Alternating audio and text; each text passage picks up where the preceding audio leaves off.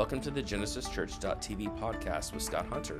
I'm your host, lead pastor of Genesis Church, Scott Hunter. Today is a rebroadcast of week three of our current series called Unshaken, the Book of Daniel. I pray this brings you hope and encouragement as we fight similar battles that Daniel faced. Thanks for tuning in. We are in Unshaken week three here, and we're talking about the book of Daniel. We're basically going chapter by chapter, breaking it down. I'm picking six chapters, which I think really and truly deal with our current culture and the state in which we live. So today we're going to look at Daniel chapter 5. If you want to open up your Bibles or your apps, go ahead and do that now and open up to Daniel chapter 5. Where we are at and picking up in the story is 539 BC. So Daniel, when he was taken into captivity into Babylon, he was 18, right? So now we see that he is an old man. So, at best guess, Daniel is around his 80s. Uh, but Daniel, like all of us, grow older, and we notice that gravity takes a toll on our body uh, more than others, right? Yet Daniel is still standing. He might be 80, but he's still smiling. And he's still praying. And he's still prophesying. See, there's this kind of power that is often overlooked in our culture. It's unappreciated in our world. It doesn't get talked about much, but it is called staying power. We think right here, right now, instantaneous, like give it to me on an app and it better work and there better be great Wi Fi, right? That's what we think. But God is thinking in generations, God is thinking in nations. We think that what God does for us is really just for us, but it's really never just for us. It's really for that that third and that fourth generation so that you are blessed and that you become a blessing to that person and to that person and your kids and your grandkids, right? So staying power is, is long obedience moving in the same direction. Staying power is long obedience, long faithfulness, moving in God's direction, not swerving to the right, not going to the left. See, we've been talking about how we, we we're, we're wanting God to raise up a generation that will be Deborah's and Nehemiah's and Esther's and Daniel's. But as much as we, we lift up Gen Z and Gen Alpha and we empower you and we elevate and we, we encourage your generation, I think on the flip side, a lot of times we ignore who we need to lean on the most. So today I want to honor our older generations because they get what long obedience looks like, what faithfulness to God through the years looks like. Leviticus 19:32 says, "Stand up in the presence of the elderly and show respect for the age." See, we live in a culture that likes to celebrate 15 minutes or right now even 15 seconds of fame because everybody thinks they're TikTok famous, right? But God celebrates a lifetime of faithfulness. That's a word for somebody. Today, you need to hear that you're not past your prime. You are not forgotten. You are not taken for granted. We need you. We love you. We honor you. You are invaluable. You are irreplaceable to our church and for the plans and the purposes of God. I don't just honor you, I exhort you to keep standing like Daniel. You keep smiling. You keep praying. Oh, and you keep prophesying. Our church doesn't make it without you. Do you understand? That you're the backbone, you are the ones that show younger generation what faithfulness and grit and acts of service actually look like. Be blessed here today, knowing that Genesis loves you and lifts you up. You are loved. All right. I want to jump in to chapter 5 with you today. Like I said, it's at 539 BC. Daniel is an older man now. But even if he's been living in this culture for years and years, it's still not his own. So he's the odd man out. But staying power means long obedience. So uh, admins may go, like so kingdoms may fall. People of God, though, don't don't falter, don't move. They, they keep calm and carry on. Listen, Nebuchadnezzar sat on his throne, but Daniel got next to a bed and prayed his guts out. Nebuchadnezzar had privilege all day long, but Daniel had the power to shut the mouths of lions. Nebuchadnezzar might have had a title, but Daniel had a testimony, and testimony is prophecy. And that's why when we get older, your prophecy, your testimony matters because you can look back and say, God was there, God was there, God moved here, God had my back in this situation. God is faithful. You can look back on the faithfulness of God. So you're as you get older, your faith gets stronger because you believe He did it once and He can and will do it again. I hope you are encouraged from the outset of this music, this worship today, to this prayer, to this moment. I'm telling you, God is setting some of you up today to be radically shaken. Let's look at verse 1. This is a crazy story. So there's a new king, King Belshazzar, gave a great banquet for a thousand of his nobles and drank wine with them. So I'm going to throw up some facts for you up front. Many skeptics and critics of, of, of the evidence that the, that the Bible is like biblically accurate, that it is historical accurate. They say that it is inaccurate because they cannot find this king because there is no evidence of anyone named Belshazzar. That is until 1854 AD. Sir Henry Rawlinson, a brilliant historian, discovered and deciphered an ancient cuneiform. So that's basically a logo syllabic script that you see up here. Show that pic for me, Lindsay. And it names Belshazzar as the oldest son of King Nabonidus.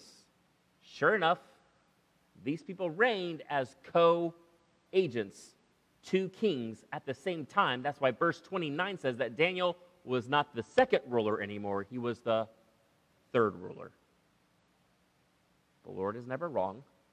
The Bible was always accurate. Just because we as human, humans and like humanity doesn't figure it out for a while, do you understand that the Bible is never inaccurate when it even comes to science? Like God never said the world is flat. When you look at Scripture, it never contradicts the laws of nature because God set those laws up before we ever understood what they were. So look at the Bible through that lens, and I promise you, it'll shock you. It means what it says, and it says what it means. So Belshazzar comes on the scene, a true life story, and he makes a really quick cameo, right? But I will say his ego, uh, someone straight up died in there. All right.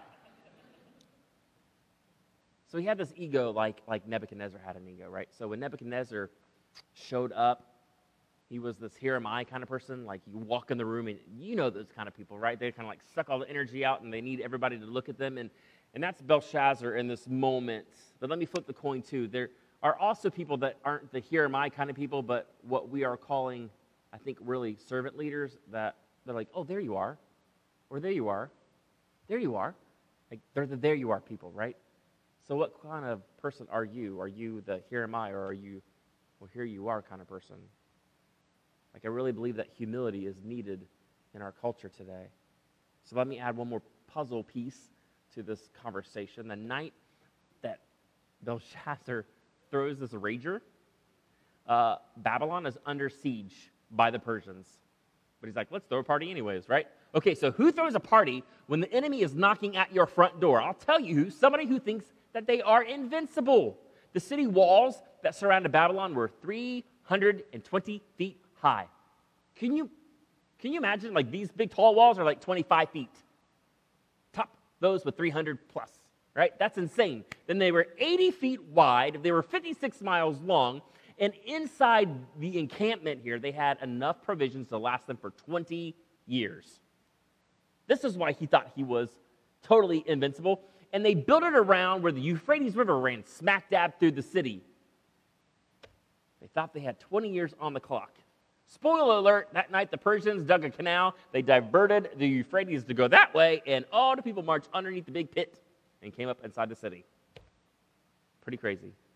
Pride comes before a great fall, exhibit A. So he's loading up on one, and he is someone uh, that is not paying attention that someone's straight up digging a canal uh, and marching a bunch of people in to kill everyone. I don't know anybody that gets smarter as the more the more that they drink and that their faculties make them like more intelligent uh, when they are drunk, but it's not it's not a thing. So while he is plastered, he gets this great idea. Um, stupid is as stupid does. He is going to have a wine tasting, and so he commands his people to go get the gold and silver vessels that Nebuchadnezzar had taken out of the Holy of Holies from Jerusalem's temple so that they could drink some wine from it. So it says that he brought it to him, his lords, his wives, his concubines, his hookers, so that they all might drink with them, right? Rut row. Bad idea messing with holy relics. Apparently, he has never seen Indiana Jones movies ever. Gonna die. All right, Daniel 5 4. Check this out. As they drank the wine, they praised the gods of gold and silver, of bronze and iron and wood and stone, with the things that God had called holy from the Holy Then they raised a toast with their last red solo cup, and this is what happened.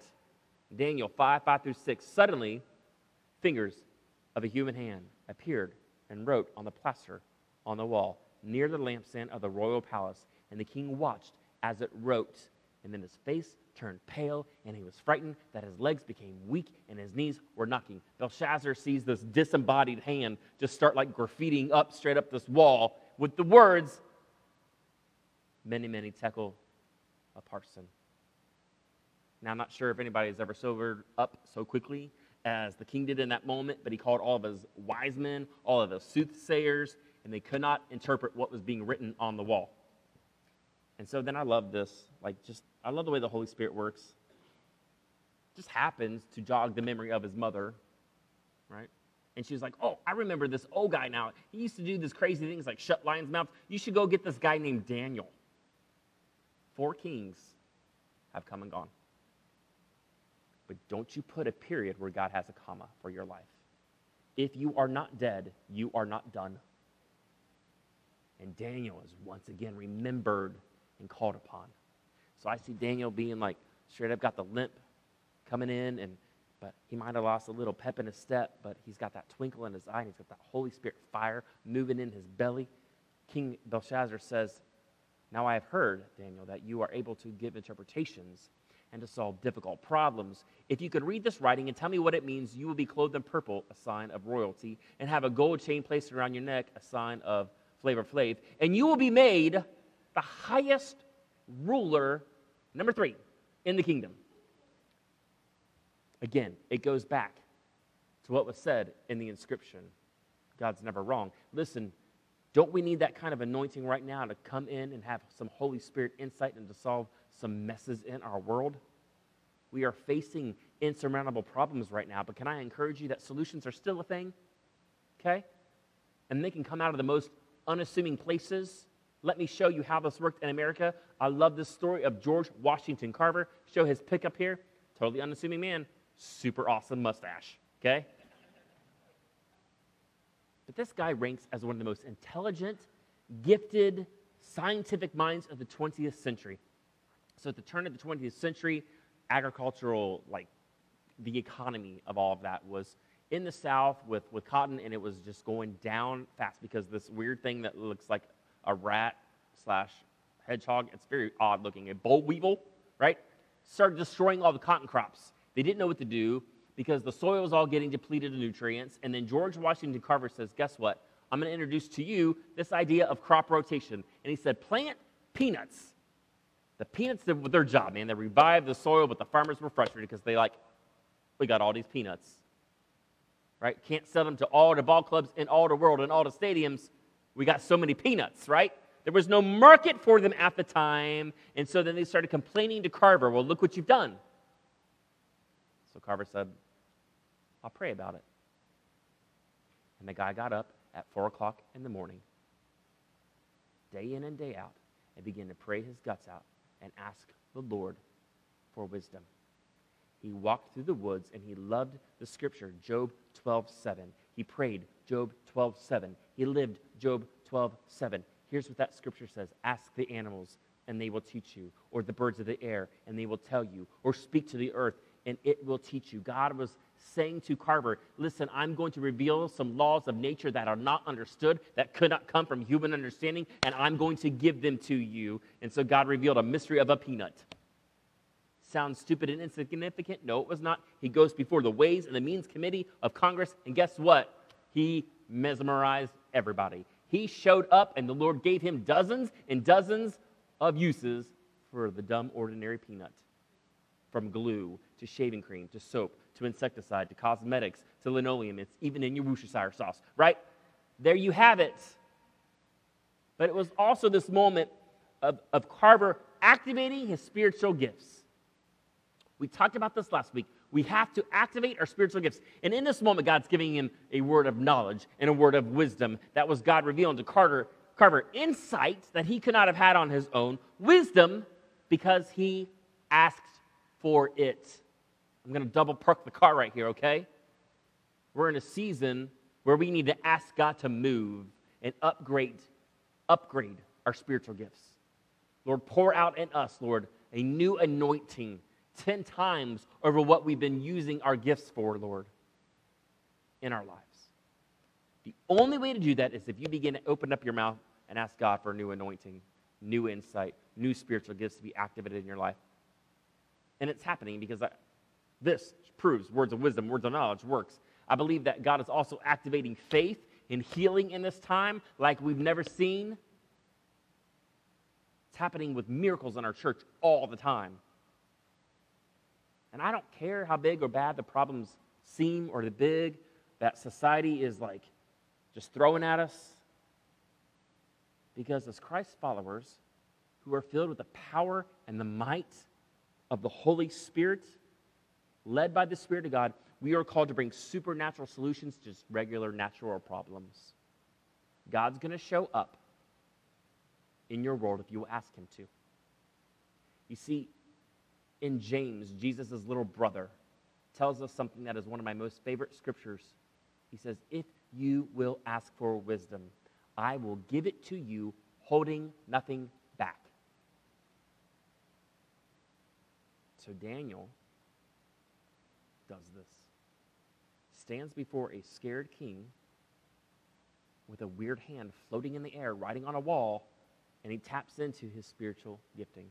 See, Daniel was operating the gifts of the Spirit 700 years before those gifts were ever like even penned because the Spirit of God had not been poured out on everybody yet, but it was he was all over Daniel. And in this moment, we talked last week about how Daniel had the gift of discernment. Today, I want to talk to you a little bit about what Daniel had the gift of prophecy, what that looks like, and how you can have that too, and how you can utilize that in your lives now if you will ask the Lord to give that to you. And I know you're thinking, oh, here we go. We're going to go with some crazy kind of stuff, right? Like the gift of prophecy sounds like mysterious and mystical, right? It's predicting the future. No. Let me bring this down to earth for you, okay? Because it's simply stated what the gift of prophecy is for in this generation from your mouth to others to do good. 1 Corinthians 14:3. But the one who prophesies speaks to people for their strengthening, encouraging, and comfort. Leave that scripture up as I break this down, please, Lindsay. Number one, the Greek word strengthening. There, it's an architectural term right? It's laying down the foundation, it's framing the walls. What that means for you and I, it's building other people up.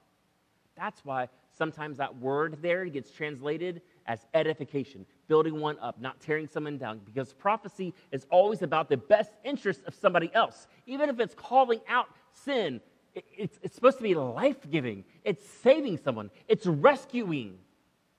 Now, there are words, number two, of encouragement, encouraging. Encouraging in the Greek is paraklesis. It sounds familiar for you ever hear and you listen to me teach the Holy Spirit in the Greek is paraclete. So they're very, very close to meaning. But here in this moment, it is like the Holy Spirit anointing on what is called a military term. Paraklesis means there are two soldiers standing back to back, fighting for one another. See, in a sense, that's what prophecy is like. You know, it, it is fighting a spiritual battle for someone who knows your life and who always has your back, who's fighting for you in the times. Yes, they're pointing out some blind spots that you might not see, that we don't see in ourselves. But I think it's also protecting our blind side and protecting the people that you love. Number three, finally, comfort. It's, it's speaking tenderly, it's, it's gentleness. I think tone matters so much. I think we've gotten so used to texting and that we hurt people's feelings we don't even know because you can put as many stupid emojis that you want in there and be like, haha, I'm kidding. But you can't interpret tone, right? Don't ever have a sensitive conversation back and forth with a stupid text. It's just going to blow up in your face. And we're so politically polarized right now, yet we're supposed to speak truth to power.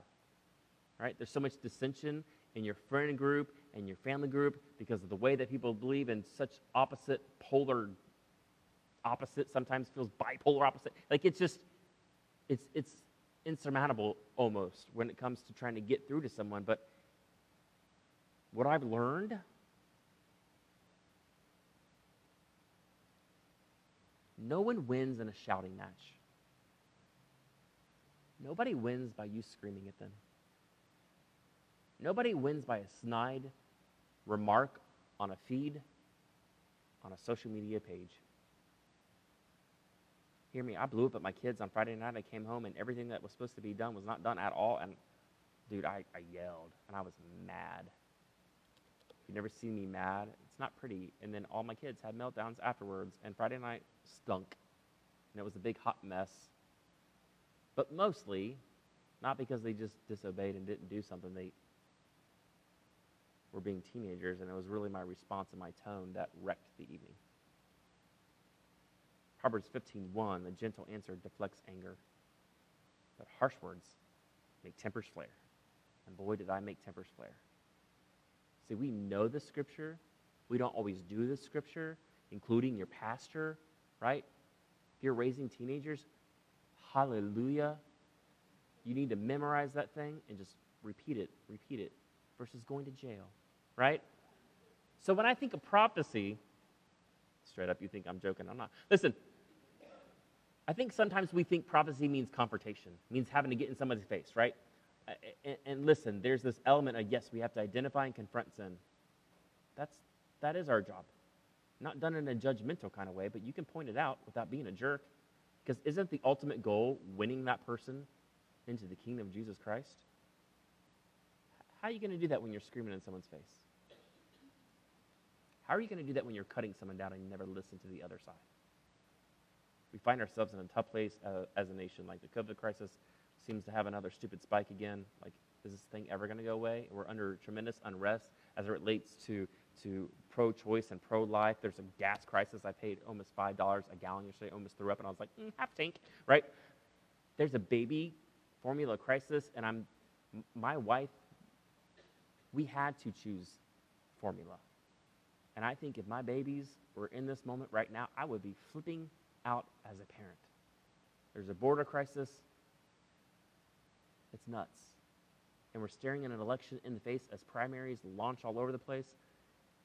But people aren't doing solutions at this point because there's an election. They just point fingers and blame and scream at each other. A recent survey came out that said one third of Americans are suffering from depression or anxiety. 71% of Americans are angry, and 66 percent of Americans are completely afraid. To all of that, I say this those are some brutal facts. But we're going to confront the brutal facts with unwavering faith. There is still hope. God is still alive. And because our God sits on the throne, there is always hope. Always hope. Do not lose faith at the end of his story, something is going to happen. Why? Because got you. God's got you now. God's got you in the future. He's got you in the grip of his hand. And you are here on this earth for such a time as this, for such a place as this. And I, and I pray this prophetic anointing over you that you and I, in our everyday walking around kind of life, wherever the Lord has positioned you in your work, in your family, in your friend circle, that you will provide supernatural solutions to problems all around you, just like Carver did. Listen, God's kingdom is going to come. His will is going to be done. Nothing's going to thwart the plan of God. Okay? There may be people in power right now who are like Belshazzar, who have an interest in partying like it's 1999, right? Instead of looking around that someone's digging a hole under the wall whatever it is in your life, in our nation's world, in the world across the pond, that everything is being wrecked and nobody even talks about it anymore. We got to pray to find some solution to current crisis. That even if these things remain, God's plan will not and cannot be stopped. His writing to us is complete. We know how the story ends. His writing is already on the wall, and we know who wins at the very end. It's his kingdom. And if you belong to that, you will always have hope. Look at verse 25 of how this thing ends. I'm going to wrap it up. You see Belshazzar, see the writing on the wall. Let me close with verses 25 through 30. So, this is the inscription that was written mene, mene tekel a parsin. And here's what these words mean mene. He says to the king, God has numbered your kingdom and finished it. See, he got he had thought that he had 20 years of provision so he could just do whatever he wanted to do. And his time was up. Tekel, you have been weighed in the balances and found wanting, lacking. That's what that means. Missing something. A parsin, your kingdom has been divided and given to the Medes and the Persians. Divided in half, cut in half that evening. Look at verse 29. The Belshazzar gave the command, and they clothed Daniel with purple and put a chain of gold around his neck and made a proclamation concerning him that he should be the third ruler in the kingdom. That very night, verse 30, the king of the Chaldeans was slain. Look at that word tekel. It means weighed and found wanting. That means God put me up against his standard of holiness when I did not know him, when I was living my life in sin, trying to live my life for myself. And he looked at me and found me wanting, found me lacking. That's all of us. Romans 3:23 says, "For everybody has sinned. We all fall short of God's glorious standard. We all miss the mark. So what do I do? Because I owe a debt that I cannot pay. Mene, mene tekel a parsin. But I can do nothing. I cannot fix my sin problem. I cannot make myself holy. So the solution was not mine, it was his. God stepped in and stepped down, and he paid a debt he did not owe by giving up his one and only son. 2 Corinthians 5:21 said, "For God made Christ, who never sinned, to be the offering for my sin, for your sin, so that we could be made right with God through Christ." If You want to hear the gospel plain and simple? God says, "Here. Here's the deal on the table. You, Scott Hunter, I'm going to take all your sin, everything you've ever done wrong, everything that you've ever missed the mark on, and why don't we just transfer that to my account? and I'm going to pay it in full for you. And then I'm just going to go ahead and I'm going to take my righteousness, my goodness, my holiness, and I'm just going to put that into your account, Scott. We'll just transfer that to at the same moment, and we're just going to call it even. Wait, what? Yeah. That is the good news of the gospel. We got him. We got what we didn't deserve, and we escaped what we did deserve. Listen, on the cross, the last words that Jesus said where it was finished. It is finished. It's in three words in English, but in the Greek it's one and it's an accounting term, and it means paid in full, final installment. And I don't know where you're at on your spiritual journey, but there's a God who went to the cross, who paid it full for you, for the penalty of your sin, wiped you clean, paid it in full. Why? Because we were all weighed and we were all found lacking. The writing is on the wall. For you that do not know him, do not let your story end badly. It does not have to be that way. God made a way for you too. He is the way, He is the truth, and He is the life. And nobody comes to the Father except through Him. That way is Jesus Christ. Because your story can end with hope. Your story can end with a beginning. See, not just new life now, but the one that is to come when this physical life ends. Jesus said in John 5:24, I tell you the truth. Those who listen to my message and believe in God who sent me have eternal life. They will never be condemned from their sins, for they have already passed from death to life. Today, you can be certain of your ending. You can be certain on how God sees you. If you accept Christ as your personal Savior, God sees His Son's righteousness in you, all over you, through you, and you will never be lacking holiness anything. You will never be condemned for your sins. But you, my friend, will have already passed from death to life if you will just surrender to Him today. How will your story end? It's up to you. This has been another podcast of GenesisChurch.tv with Scott Hunter, lead pastor of Genesis Church in Tallahassee, Florida. Tune in each Sunday at 929 or 1101 on YouTube, Vimeo, Facebook, and live.genesischurch.tv or visit us in person at 4070 Mission Road here in Tallahassee. Catch us for weekly messages and midweek interviews and encouragement here on the GenesisChurch.tv podcast.